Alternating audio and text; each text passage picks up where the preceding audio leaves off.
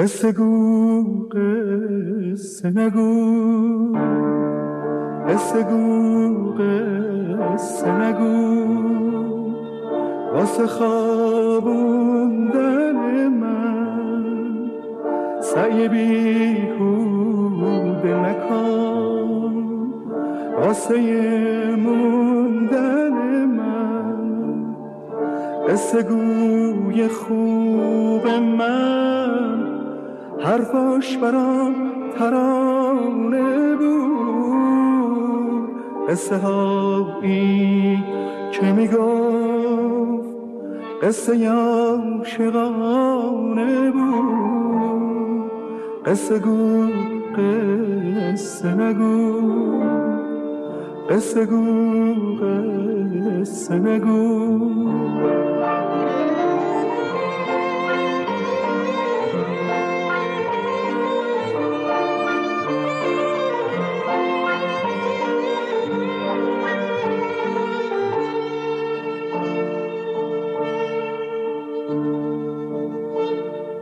صحبت خلقت آدم که می‌شد.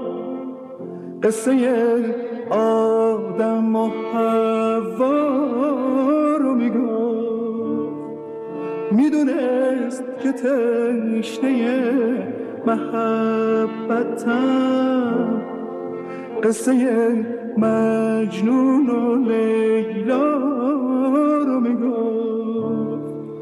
قدرت عشقای می‌خواست بگم قصه شیرین و فرهاد و می‌گفت.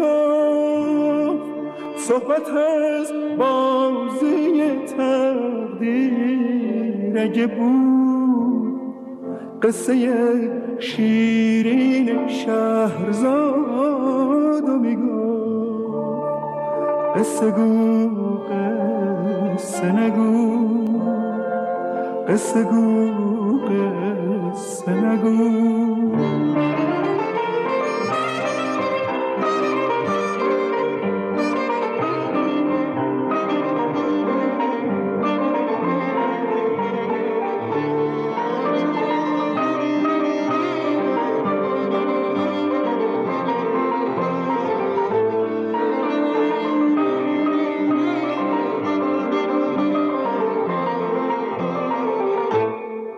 لحظه فاجعه وقتی می‌رسید عشق توی چشمای من حلقه میبست. وقتی که عشقا رو تو چشم می‌دید میومد کنار تختم مینشست. خم می‌شد روی سرم. بوسه بر لبام می‌زد. یادمه خوب یادمه زیر لب صدا می‌زد. این کاراشم واسه من یه قصه بود. رفتنش برام یه دنیا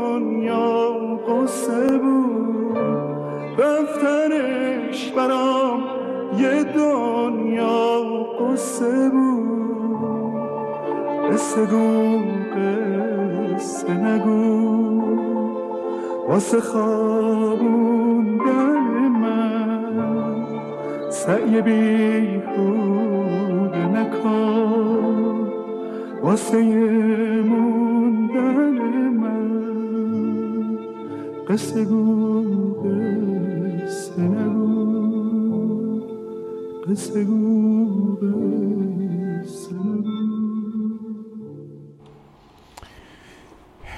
به ساعت هشت و هشت دقیقه رسیدیم. در خدمت خانم نازیلا خلخالی هستیم. چون دومین دوشنبه ماه هست و از این به بعد این برنامه ما هست. سلام خانم. سلام. روز, ش... روز و شب شما بخیر. هنوز روزه. بله. به ساعت بهار هنوز روزه و به هر حال غروب شما بخیر. بله. اینطوری که میشه گفت دیگه. نماشوم شما بخیر. نماشوم در شمال خراسان تا مازندران این طرف ها یعنی همین موقع دقیقا. خب پس نماشوم. شما, نماشوم شما بخیر. بله بله. خب این ترانه رو انتخاب کردید و امشب هم می‌خواید درباره قصه و افسانه صحبت بکنید. بله اول بذارید یه چیزی رو اعتراف کنم. دفعه پیش وقتی گفتیم که دومین دوشنبه هر هر ماه و منم درباره گاه شماری صحبت کردم. یه دفعه موندم خدای دومین دوشنبه کدوم ماه؟ ماه قمری ماه شمسی یا ماه میلادی؟ ایداد و بیداد بگذاریم. حال فعلا از این گیجی دومین ماه در اومدم. بریم سراغ قصه ها. قصه گو قصه نگو. واسه خوابوندن من.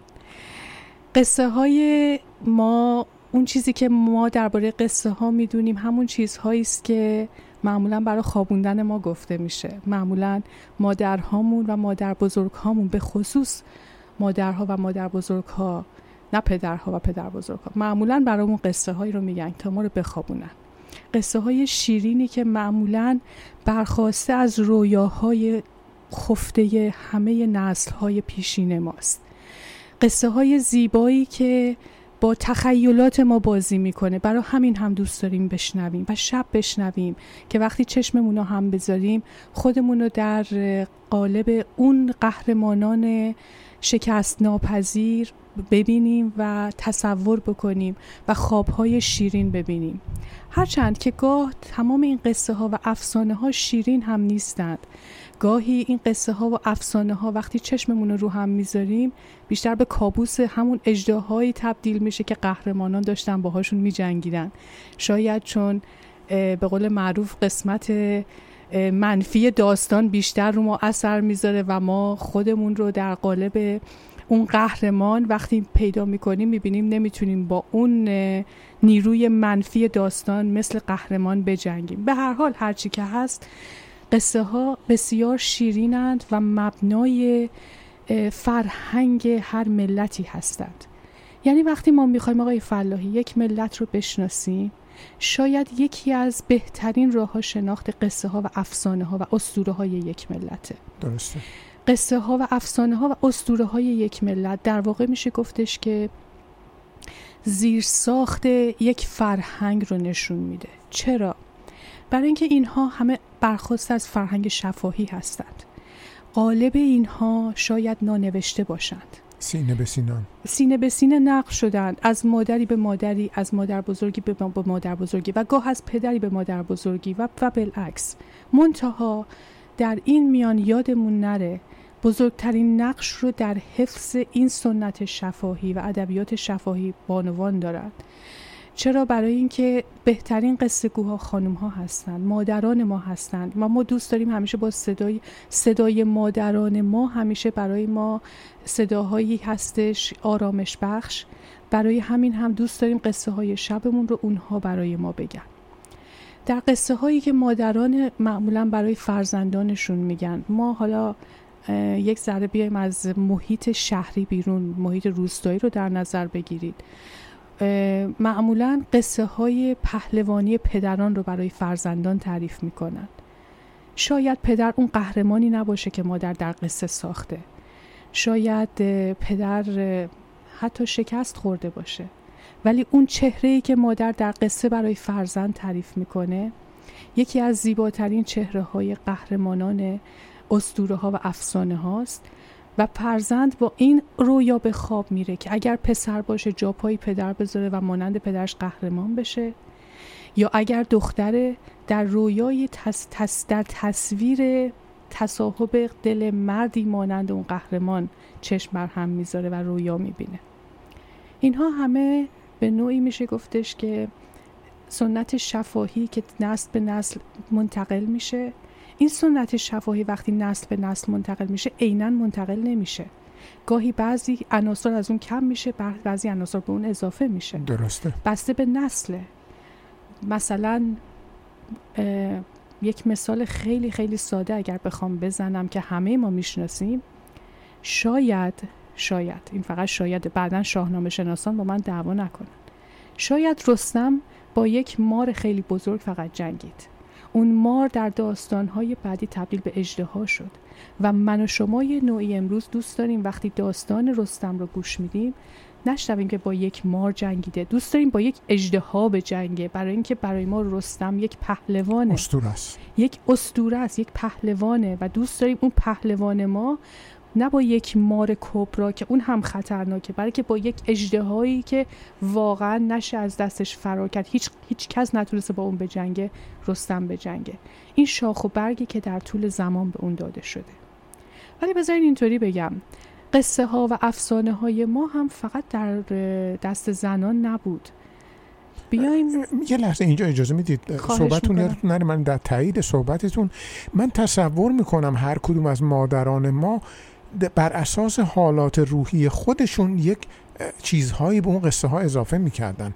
یعنی اگر که افسرده بودند اون افسردگی و غم و غم خودشون رو در قسمت از قصه شاید اضافه می‌کردن. اگر شاد بودن در قسمت هایی به اون پروبال می‌دادن و این اون تغییراتی که شما میگید هر مادری که اینو می‌گفته یه مقداری شاید به خودش اجازه می‌داده که بگه اینا رو پروبال بده بیافزایه به اون قصه.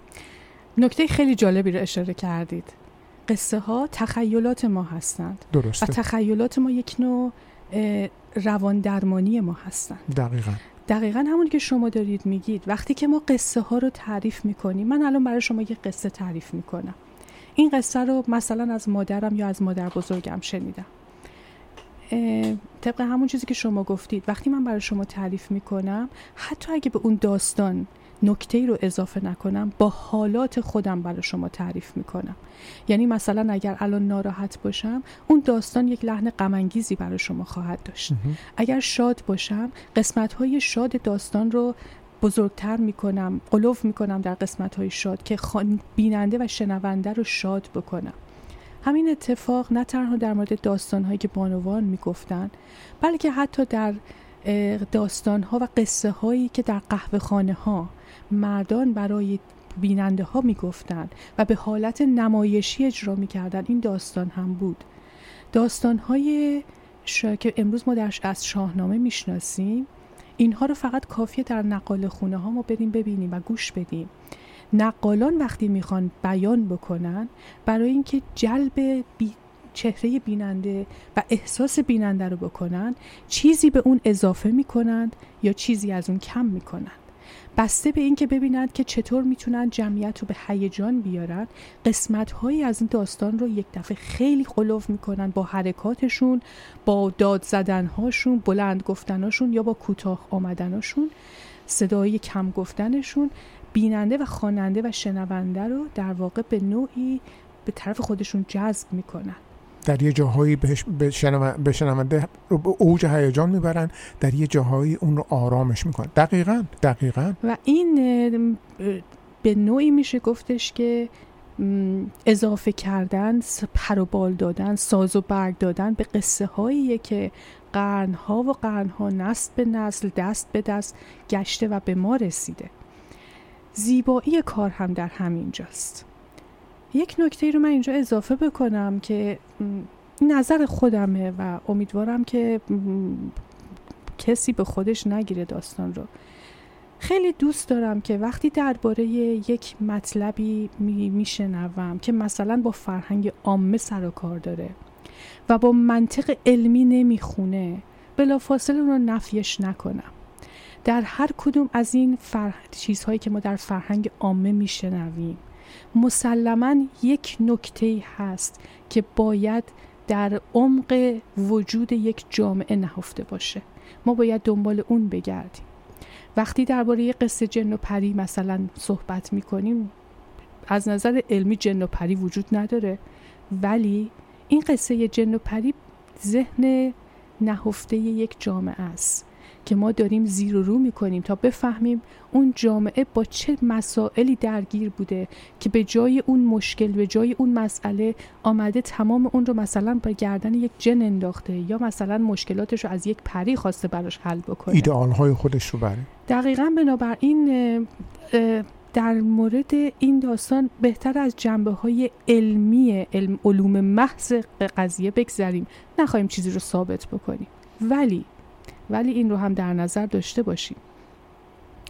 فرهنگ عامه امروز خودش یک علمه. قصه شناسی و افسانه شناسی خودش یک علمه. خود اینها هر کدوم به طبع خودشون رشته هایی هستن که تا سطح دکترا در دانشگاه تدریس میشن. درست. امروزه جمعآوری قصه های آمیانه یکی از رشته های بسیار زیبا هست. و همونطور که مثلا ما در زبان شناسی زبان ها رو به گروه های هند و اروپایی اولتای اویغوری یا زبان های سرخپوستی زبان های اندونزیایی جاوایی یا انواع اقسام زبان ها تقسیم می‌کنیم. همین تقسیم بندی در قصه ها هم هست. درست. مثلا وقتی که ما بیایم قصه های مناطقی رو که تحت پوشش زبانهای هند اروپایی هستند. جمع آوری بکنیم. تقریبا میشه گفت نکات مشترکی رو پیدا می‌کنیم که مختص اصلا شاخه هند اروپایی هست. بنابراین قصه ها هم امروز تحت پوشش یک علم جدیدی قرار می‌گیرن به اسم قصه شناسی و افسانه شناسی و هر کدوم تقسیم بندی های خاص خودشونو دارن. مباحث بسیار شیرین و قشنگی در این باره مطرح هست که واقعا در پایان این برنامه سعی می‌کنم حداقل دو یا سه کتاب معرفی کنم برای شنوندگانی که دوست دارن بیشتر بخونن و بیشتر در این باره اطلاع داشته باشن. فکر می‌کنم فعلا بریم سراغ در آهنگ بعدی. بعد تا. مطلب بعدی یه موسیقی بشنویم بله. با هم. بله حتما. به ساعت 8 و 20 دقیقه رسیدیم. 870 مین نماشوم را از CKCU FM در خدمت خانم خلخالی دنبال می‌کنیم. ترانه با هم میشنویم و دوباره در خدمتون خواهیم بود.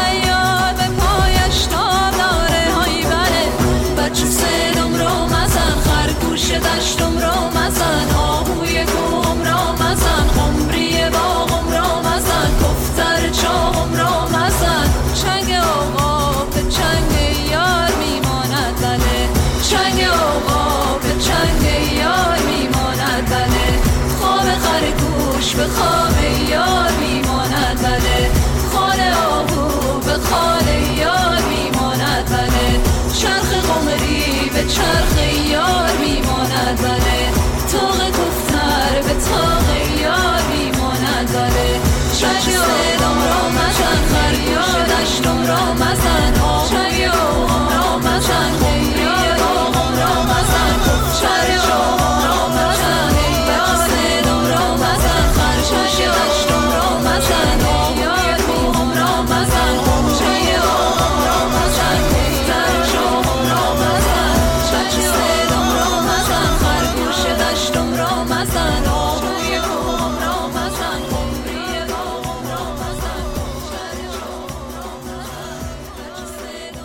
خب ساعت 8 و 24 دقیقه خانم خلخالی ترانه رو هم شنیدیم. انتخاب شما بود ممنونم از ترانه ای که انتخاب کردید برای برنامه.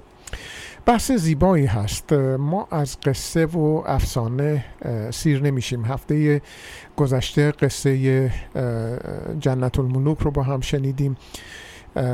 و من برای بار دوم این قصه رو پخش می کردم تقاضاهای زیادی بود برای پخش مجددش و در ابتدای برنامه گفتم سیمین بهبهانی واقعا حیف بود واقعا حیف بود این این زن بی نظیر تاریخ ادبیات ایران از قلمش گوهر میبارید به- واقع. شعر بسیار سرود و نصر کم داره ولی از نصرش من واقعا لذت می‌برم. نصرش کم از شعر نداره. و نمی‌دونم نظر شما درباره اون قصه چی هست. واقعیت این که دلم نمی‌خواست اون قصه تموم بشه. می‌خواست بله. همینطور فقط بشنوم و بشنوم و این ادامه پیدا کنه. به هر حال قصه ها همیشه برای ما شیرین هستند. چه خودمون رو در قالب قهرمان داستان ببینیم چه احساس بکنیم که قهرمان داستان رو دوست داریم و دلمون می‌خواد که بدونیم آین پا- پایان کارش چی میشه. همیشه داستان ها شیرین هم تموم نمیشن. نه. اغلب داستان ها حتی افسانه های ما معمولا پایان خیلی شیرین و خوشی ندارند این رو هم در نظر داشته باشیم که همونطور که گفتم در بسیاری در واقع میشه گفت در 90 درصد از قصه های ما ما داریم با خلقیات و روحیات یک ملت آشنا میشیم ولی برگردیم سر داستان های خودمون افسانه ها و قصه های ایرانی رو اگر ما بخوایم نگاهی بهش بکنیم دقیقا همون چیزی رو در آنها می‌بینیم که در تاریخ و فرهنگ ملت ایران می‌بینیم منظور چیه؟ ایران معمولا در طول تاریخ محل گذر از غرب به شرق و از شرق به غرب بوده. هند... هندیان مغولان از ایران رفتن به غرب. از اون طرف انگلیس ها فرانسوی ها از غرب رفتن به شرق.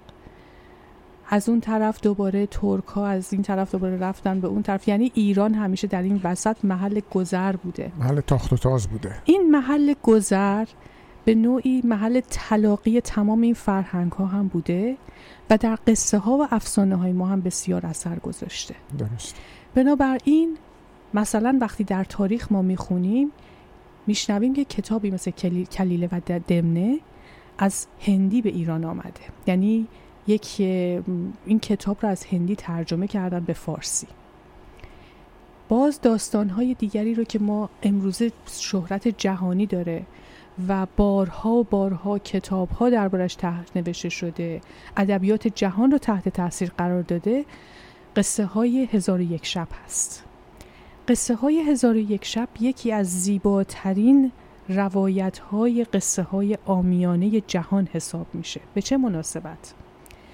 قصه قصه های بکگراند یا زمینه داستان ایرانی هست. چرا؟ برای اینکه درباره یک شاه ایرانی و یک دختر ایرانی است که سعی می‌کنه اون شاه رو به نوعی رام بکنه بابت خیانتی که دیده و احساس می‌کنه همه زنها خائنن. حال بنابراین همه زنها رو بعد از یک شب زفاف می‌کشه. این وسط دختر وزیره که تصمیم می‌گیره که به این سبویت پایان بده و شروع می‌کنه به قصه گفتن. شیوه قصه سرایی در هزار و یک شب یک شیوه تو در توه. یعنی قصه رو شما تموم نمی کنید که قصه بعدی شروع میشه. قصه در دل قصه دیگر. قصه در قصه در دل قصه دیگر. یک وقت به خودتون میان می‌بینید اه پس قصه اولی چی شد؟ من از قصه اولی هم. این قصه اولی داستان مثلا یک جنی بود که از توی شیشه آمد بیرون می‌خواست جون طرف رو بگیره. سه نفر گفتن ما قصه خودمون رو میگیم جون اینو نگیر. اون سه نفر شروع کردن قصه گفتن. یکیشون دوباره در دل اون قصه برگشته گفته که فلانی گفته که من یه قصه دیگه تعریف می‌کنم. اون رفته یه قصه دیگه تعریف همینطور این قصه در دل قصه قصه در دل قصه. لایه هایی در هم لایه هایی در هم و این زیبایی تمام مجموعه هزار یک شبه. که قبلا به هزار افسانه معروف بوده یا هزار افسان معروف بوده. بابت اسمی که بر این گذاشتن منظور به هزار شب نبوده اولا. برای اینکه هزار شب اون چیزی بوده که در ترجمه عربی اتفاق افتاده. چرا هزار شب در عربی ترجمه شده؟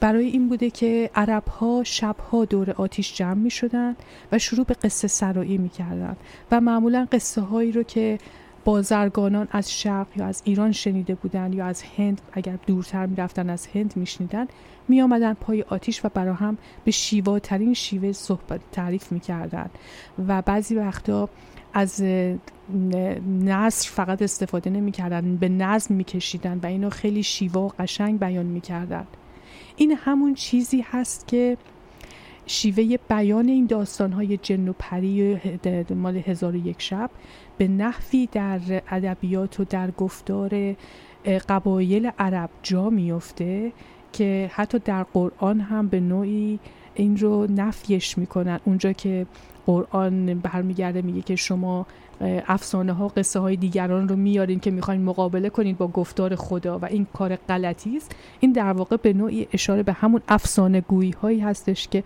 از دل شرق آمده بود و در میان قبایل عرب جا افتاده بود.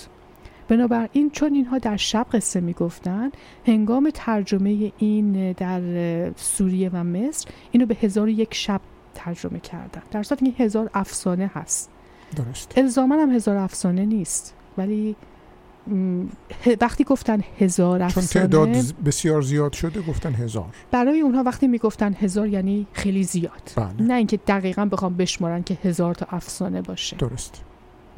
زیبایی داستان وقتی اینجا اضافه میشه که شما میشنوید مثلا داستانهای اولیه حدود 280 تا بوده. بعد کم کم که همینطور از شرق به غرب حرکت کرده چون گویا یک قسمتیش از هند شروع شده.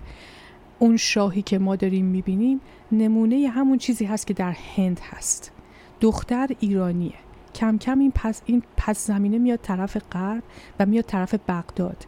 کم کم شما جاپای هارون رشید رو در این داستان ها می‌بینید. جاپای برمکیان رو در این داستان می‌بینید. و این همینطور به طرف غرب میره.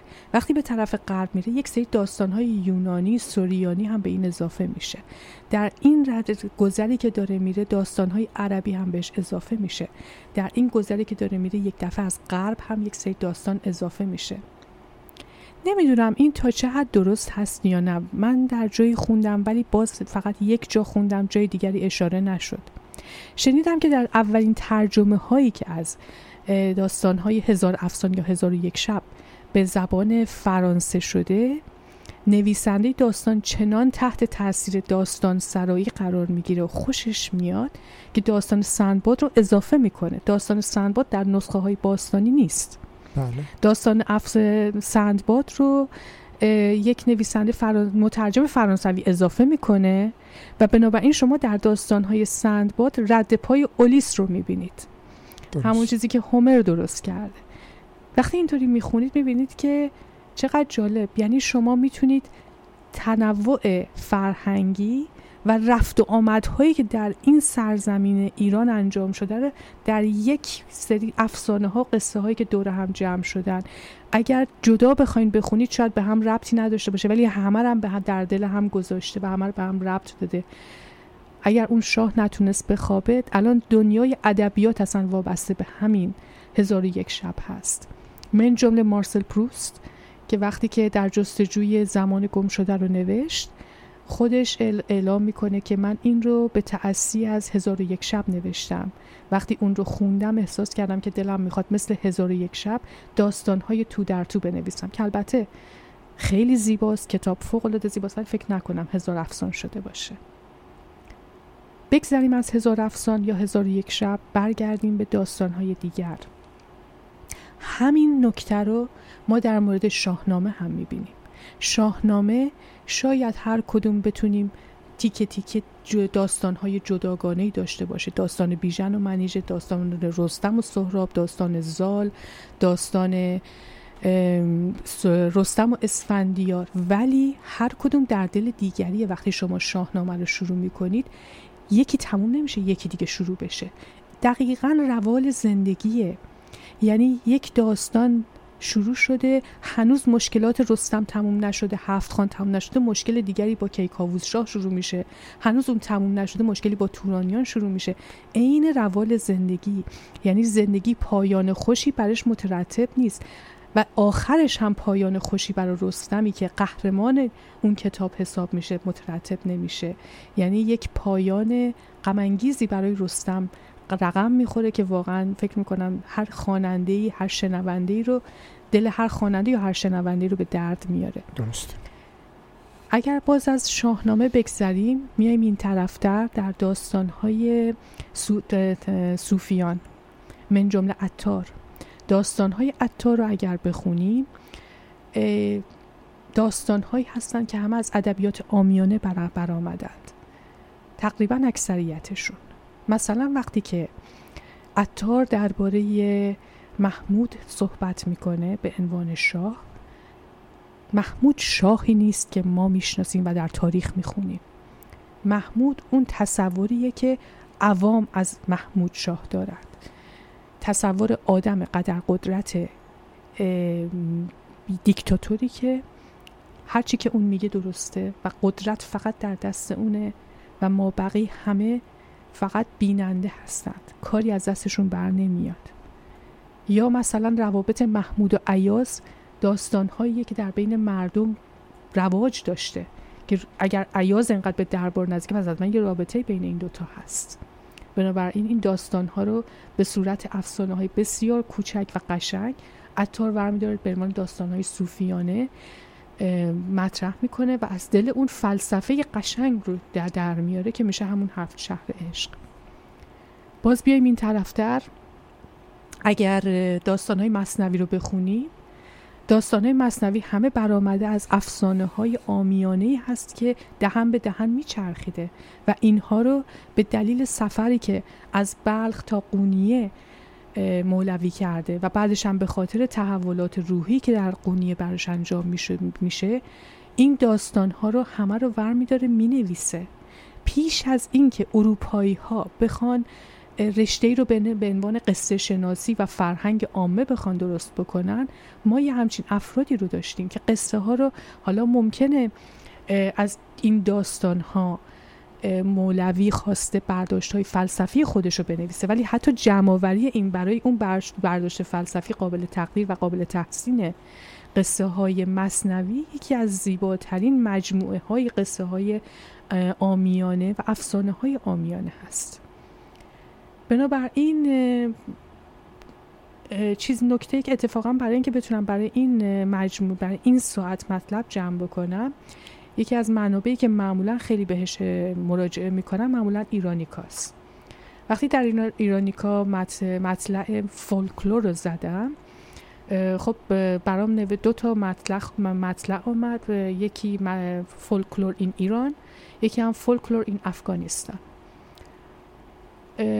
فولکلور این ایران اون چیزی که درباره ایران این پرژیا اون نوشته بود بیشتر فقط تاریخچه این بود که چطور اروپایی ها قصه ها و افسانه های آمیانه رو در ایران کشف کردن و شروع کردن به تحقیق در اون باره در صورتی که فکر می‌کنم که یک مقداری در حق قدمای ما اجحاف شده در این نوشته و باید حتما اشاره می‌شد که یکی مثل مولوی واقعا جمعآوری کرد افسانه های آمیانه رو بله.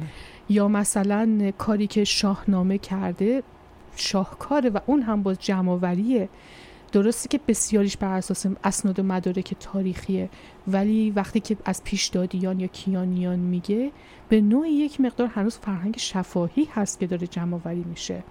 همینطور هست هزار افسان همینطور هست بسیاری از مجموعه های قصه هایی که ما امروز در دست داریم و به عنوان ادبیات کلاسیک ازشون نام می‌بریم برخواسته از ادبیات شفاهی هست. بنابراین این نظری بود که در مورد ایرانیکا در بخش فولکلور این پرژیا من به نظرم اومد که یک مقدار چون همش هم تاریخچه بود. هیچ گونه چیزی که خیلی کم خیلی خیلی شاید چند سطر یا یه پاراگراف در مورد خصوصیات قصص قصه های ایرانی نوشته بود. با این حال قصه های ایرانی فکر می‌کنم که به مبحث خیلی خیلی پیچیده ای هست. به دل... نه به دلیل اینکه ایرانی هستن به دلیل همون چیزی که بافتی که میگم ورود و حضور اقوام مختلف در ایران تأثیر بسیار زیادی بر شیوه قصه گویی و قصه سرایی داشته و حتی میشه گفتش که تغییراتی رو در اونها داده. من جمله چیزی نکته که باز می‌تونم بهش اشاره بکنم در برخی از جاها در, در, کتاب در کتاب شاهنامه در برخی از قصه ها رد پای مثلا یونانیان رو میشه دید که زمانی که مثلا هخامنشیان حمله کردن یونانیان بودن که آمدن سلوکیان بودن که آمدن. چند قرن بر ایران بودن تا اشکانیان آمد. تونستن بیان دوباره اونها رو کنار بزنن. و حضور اونها بر فرهنگ ایران اصلا غیر قابل انکاره. هیچ کدوم ما انقدر که حساسیت روی حمله اعراب به خرج میدیم هیچ وقت رو حمله یونانیان به خرج ندادیم که اسم بچه‌مون هم اسکندر می‌ذاریم با افتخار. درسته. ولی داستان سر اینه که اون تأثیری که فرهنگ یونانی بر ایران بعد از هخامنشیان گذاشت هرچند که در دوره اشکانیان و بعد, بعد از اون ساسانیان سعی در پاک کردن اون داشتن ولی چون دسترسی و دانش این رو نداشتن که قبل از یونانیان ایرانیان چی بودند. بنابراین تا حدودی هنوز میشه رد پاش حتی در داستانهای شاهنامه پیدا کرد و دید. و این دقیقا میشه همون چیزی که در داستانهای هزار افسان گفتم. یعنی قصه های ایرانی قصه های لایه در لایه هستند که شما هیچ وقت نمی‌تونید به لایه زیرین زیرین اون دست پیدا کنید. و حالا علاوه بر این که لایه های قومی بر همدیگه انباشته شده لایه های احساسی افرادی هم که اینا رو تعریف کردن رو همدیگه بذاریم. فکر می‌کنم جذابیت داستان خیلی بیشتر میشه. فکر کنم که از این به بعد وقتی به قصه ها گوش کنیم اگه سعی کنیم لایه هاشو پیدا کنیم اصلا از خود داستان کنار میریم شیرینیشو از دست میدیم. پس فعلا همینجا متوقف می‌کنم تا بعد بریم سراغ مبحث بعد یه موسیقی با هم بشنویم برنامه رو ادامه بدیم. ¡Hey!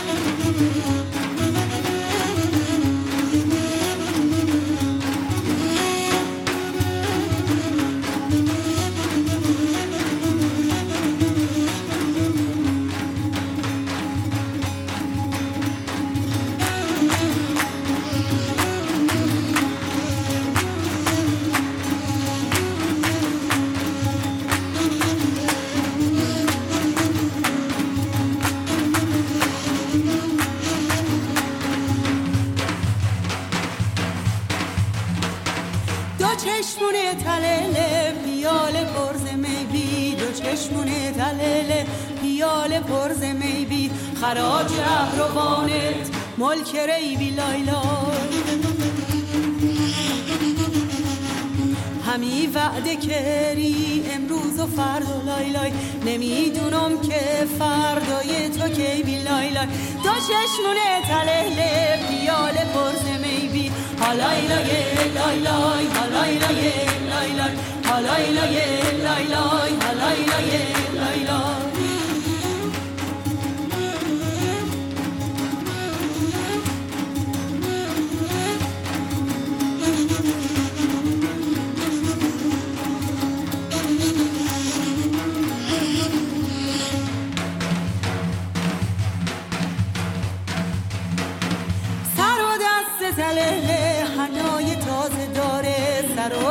تلله هنای تازه داره. برا روی طلا به ما اندازه داره. همون نگاه گرم و مهربونت لای لای. در این کوه و کمر آواز داره لای لای. سر و دست تله هنای تازه داره. حالای لای لای لای حالای لای لای لای. حالای لای لای لای حالای لای لای لای.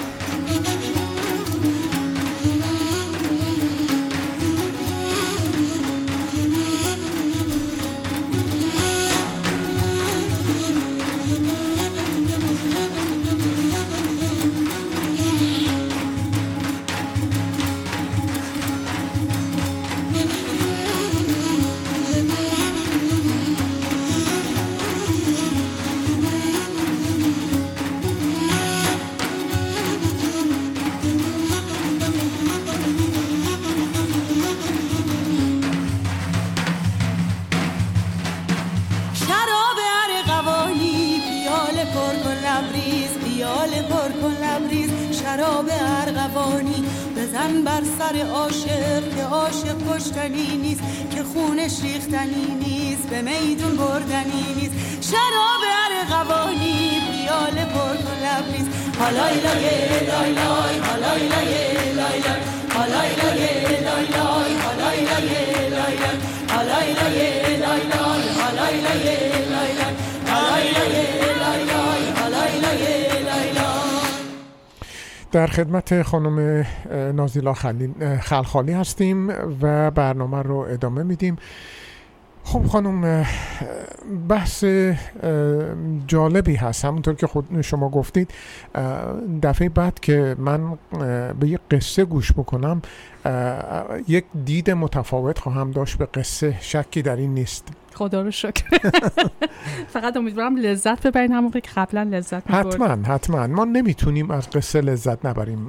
قصه همونطور که گفتی تو خون ماست. ما با قصه بزرگ شدیم. ولی یه, رو اجازه بدید من اینجا در قبلا که شما صحبت می‌کردید به فکرش افتادم. اون قصه گویی من تصور نمی کنم در مادران جدید به اون شکل دیگه وجود داشته باشه. مادران جدید الان کتاب می‌خونن. مادران جدید دیگه قصه رو از سینه نقل نمی کنن درست میگم من؟ بچه های جدید هم آخه دیگه اون قصه ها رو نمی‌خوام بشنوم دقیقا.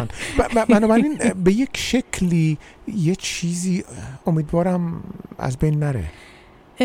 خب داستان شاید یه مقدار برگرده به این که قصه ها هم تخیلای ما هستن. همون حرفایی که زدیم با هم اول داستان. قصه ها تخیلات زیبایی ما هستن.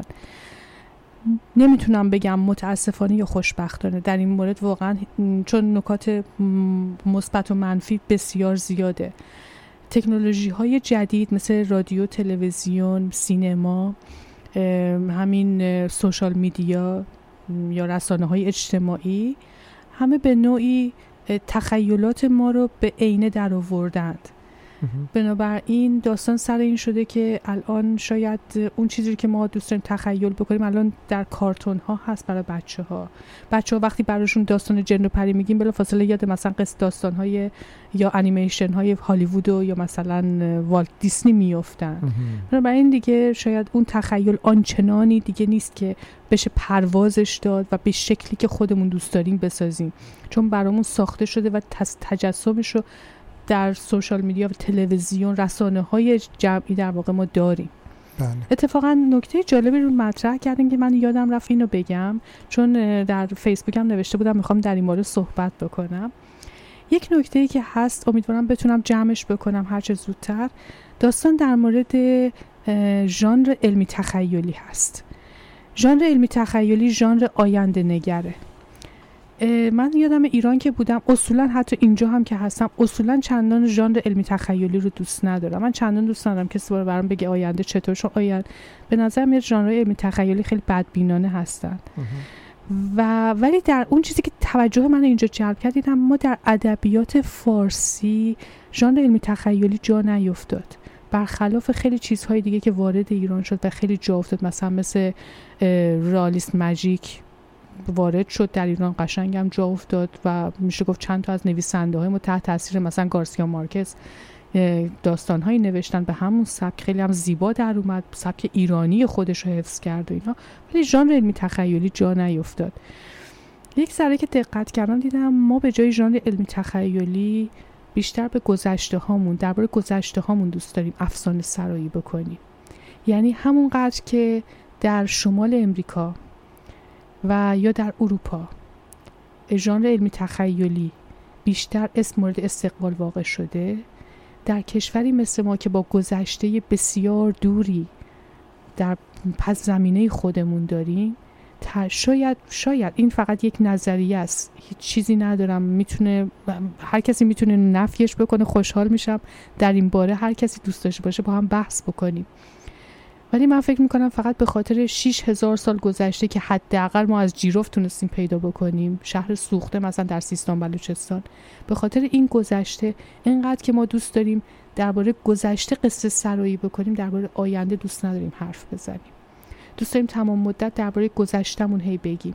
گذشته رو بپرورونیم که در گذشته این بود اژدها بود شیر بود رستم دستان بود. ما بله. رستم دستان بود اسفندیار تم- رویین تن بود. در مورد آینده حرف نمی‌زنیم. گذشتمون هم ممکنه حتی سرگذشت تلخ و پایان تلخی داشته باشه. ولی باز هم ترجیح میدیم درباره گذشته صحبت بکنیم تا درباره آینده. شاید یک دلیل اینکه علمی تخیلی نمیپذیریم به خاطر گذشته که داریم. به هر حال نکته ای که هست فقط یک نوع یک مورد رو من اشاره بکنم. داستان ها و افسانه ها رو معمولا یک تقسیم بندی می‌کنن. این تقسیم بندی که من دارم میگم جنبه های مختلف داره. کتاب های مختلف اگه بخونید تقسیم بندی های مختلفی داده شده. من فقط خیلی اشاره کوچیک می‌کنم. داستان ها رو معمولا به قصه های حیوانات یا فابل ها تقسیم می‌کنن. فابل ها معمولا قصه هایی هست که از زبان شخصیتاش حیوانات هستن و معمولا برای نصیحت کردن هست مثل کلیله و دمنه. بله. می‌تونه استوره ها باشه. استوره ها معمولا فرهنگی هستن سنت ها هستن. و اینها اه، واق... تخ... میشه گفت در واقع یک تلفیقی از واقعیت و تخیل ما هستش. یعنی شخصیتی بوده انقدر بال و پرش دادیم تا به صورت استوره در اومده. یا می‌تونه لجند باشه یا ما اینجا به اسم افسانه می‌شناسیم. این لجند معمولا واقعیته. یعنی هم زمان واقعیه هم مکا هم آدم واقعیه هم اتفاق واقعیه. منتها باز هم یک مقدار ممکنه بنا به اینکه نوشته نشده دستکاری هایی درش شده باشه. ولی ما می‌دونیم که مثلا رو اسفندیار نامی بوده. ولی اسفندیار اگر امروز ما بریم بخونیم می‌بینیم شخصیت های متفاوتی درباره اسفندیار گفته میشه. درباره گشتاسب شاه آخرین شاه که کیانیان درباره اون هم باز همینطور. شخصیتی به اسم گشتاس بوده و میگن که دوره بوده که اه، آیین ایرانی داشته به زرتشت برمیگشته. این شخصیت خیلی در واقع میشه گفت جابجا شده در منابع مختلف میشه درباره چیزهای مختلف فهمید. بنابراین این تقسیم این چیزی که گفتم تقسیم بندی نیست. ولی با این حال تعاریف کلی در مورد انواع قصه که باز هم میشه انواع دیگری بهش اضافه کرد. فقط چون قول دادم من یه, یه دو سه تا منبع هم معرفی می‌کنم و اینجا داستان رو تموم می‌کنم. بله. یکیش کتابی هست به اسم ریخت شناسی قصه مال آقای مدیاک ترجمه مدیاک هاشیگر نویسنده نویسنده نویسنده روس هست. این کتابو در سال 1928 نوشت به روسی. در 1958 به انگلیسی ترجمه شد. تازه اون موقع بود که با استقبال مواجه شد. و درباره اصولا افسانه ها و قصه ها از لحاظ علمی صحبت کرده. کتاب دیگری که می‌تونم معرفی بکنم که اون البته قصه های فوق زیبایی هستش به اسم قصه های مشتی گلین خانم. این قصه ها رو یک خانومی به اسم گلین خانوم یا مشتی گلین خانوم تعریف کرده. این این خانوم خودش گفته که اگه منو یک سال ول کنی یک سال براتون قصه میگم بدون اینکه تکرار بشه. یعنی خودش رو منبع و مأخذ قصه می‌دونسته و برای یک انگلیسی قصه ها رو تعریف کرده. اون انگلیسی انقدر خوشش آمده که این قصه ها رو برداشته نوشته در همون جنگ جهانی اول که ایران که ایران بوده این آقا. انقدر این قصه ها رو خوشش آمده نوشته مکتوب کرده بعد رفته بعد از اینکه از ایران رفته همه اینا رو برداشته به صورت کتاب در آورده و باز همون داستان ها رو برداشته به انگلیسی ترجمه کرده. جالب سر اینه که همون داستان های انگلیسی رو همون داستان ها رو که به انگلیسی ترجمه کرده همون کتاب رو به, ای به فارسی دوباره ترجمه کردن تحت عنوان قصه های ایرانی مشتی گلین خانم نویسنده یه کتاب هست گوینده داستان گوینده هست. داستان هست گوینده نویسنده داستان. کیه؟ نویسنده داستان رو به الول ساتن میگن آها ولی گر... کسی که که بعد از الول ساتن سعی کرد اینها رو دوباره گردآوری کنه و در واقع به فارسی اون چیزی که به فارسی گفت شنیده بوده دوباره اینا به فارسی چاپ بکنه فرهنگ شناس بزرگ مارت سلاف است. این آقا عاشق فرهنگ ایرانی هست و روی فرهنگ و فرهنگ عامه ایرانی خیلی کار کرده در این میون آقای وکیل آقای وکیلیان سید احمد وکیلیان هم برای ویراستاری کار به ایشون کمک کرده چون خودشون هم در کار فرهنگ عامه هستن این کتاب در ایران چاپ شده یا خارج از ایران. کشور؟ در. ایران چاپ شده بله. از کسانی که ما فرهنگ عامه ایران مدیون ایشون هست در دوره حاضر آقای ابوالقاسم انجوی شیرازی هستند که فکر می‌کنم کتابهاشون در کتابخونه ملی آتاوا یکی دو جلد من خودم دیدم که هست و میشه اونو از کتابخونه قرض گرفت که داستانهای شیرینی هستن فوق العاده قشنگ. آقای علی بلوک باشی هستند که اصولا در فرهنگ عامه کار می‌کنند و درباره فرهنگ عامه به خصوص فکر می‌کنم در مورد اشعار فرش بافان کار کردن و در مورد فرهنگ کرمان فکر می‌کنم تا یه حدودی کار کردن. بنابراین کار به لحاظ سبک غربی کار جدیدی هست در ایران.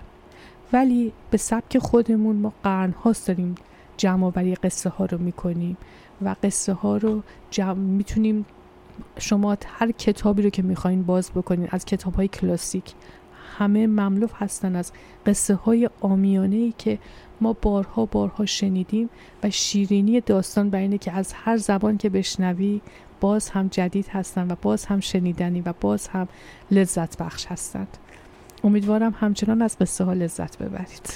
خانم خیلی متشکرم ازتون. یک برنامه خوب دیگر رو به پایان بردیم. ما در ماه اه، جون دومین دوشنبه ماه جون منتظرتون هستیم. می‌دونم که بس بر حسب هر بر حسب گاه شماره دیگه قاطی نخواهم کرد. خیلی متشکرم ازتون. مرسی. ساخت و ترمیم انواع دندانهای مصنوعی. مجید آهنگران ساخت و ترمیم انواع دندانهای مصنوعی ثابت و متحرک. پذیرش انواع بیمه های درمانی و مشاوره رایگان. در دو کلینیک شرق و غرب آتابا در خدمت دوستان فارسی زبان مجید آهنگران ساخت و ترمیم انواع دندانهای مصنوعی ثابت و متحرک. تلفن 613 286 ده 20 613 286 ده 20 مجید آهنگران.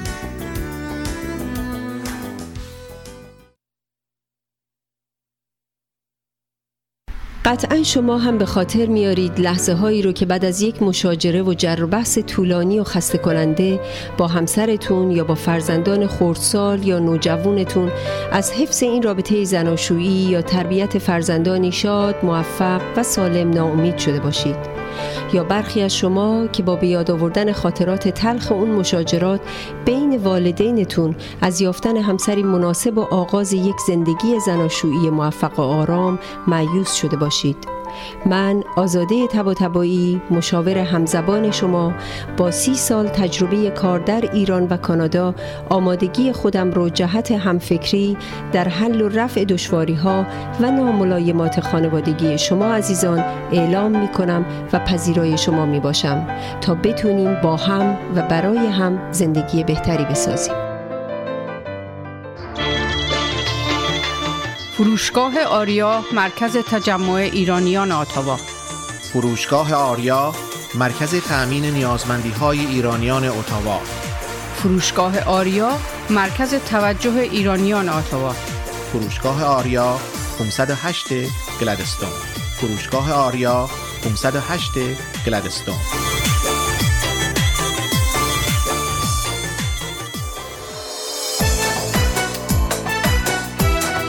پارسیا تراول؟ بهترین پروازها به ایران و هر نقطه جهان. مناسب ترین تورهای کوبا و سایر کشورهای کارائیب. پارسیا تراول؟ آژانس مورد اطمینان و محبوب شما با مدیریت آذر آقارزی پارسیا تراول؟ 613 230 82 28 پارسیا تراول؟ 613 230 82 28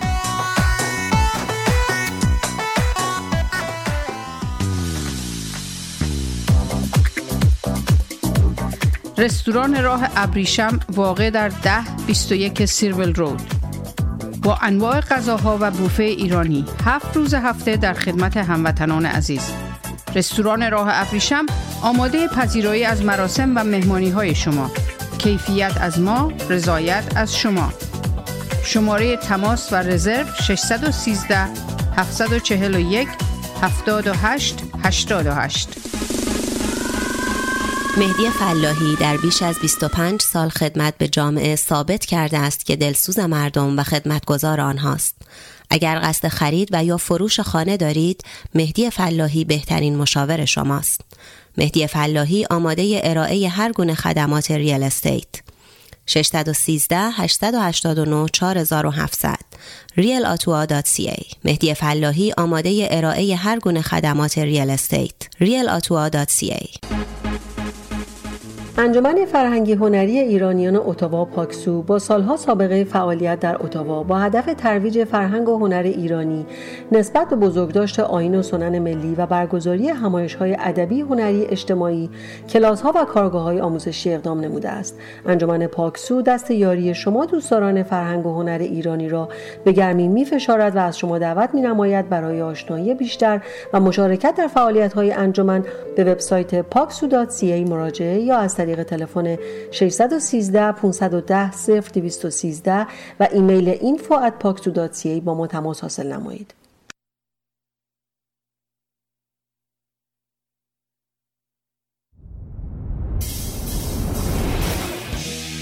Esoteric or underground music of one generation becomes the pop music of the next generation. You're listening to Meltdown. CNCU 93.1. It is 9:02 p.m. You're listening to CKCU 93.1 FM Meltdown. That's right, nine o'clock. If you're looking for the Joe Riley Show, unfortunately, for all of his listeners out there, not on tonight. But that doesn't mean you can't stick around and listen to some great music coming your way over the next three hours. That's right, it's a three-hour extravaganza here on Meltdown. Overtime. Overtime, yeah. We've got uh, three periods coming your way, and if you're watching the Jets uh, Vegas game, well, Oh, yeah, that's on tonight. PVR that and listen to this instead. We've got uh, Dave Berardi in the house tonight uh, from What's the up, John? Street Pub. Hey, Dave, how's it going? Good. How are you guys? Good, good. It's been way too long since you've been on the show. Way too long. How have you been keeping? Been good, man. I was supposed to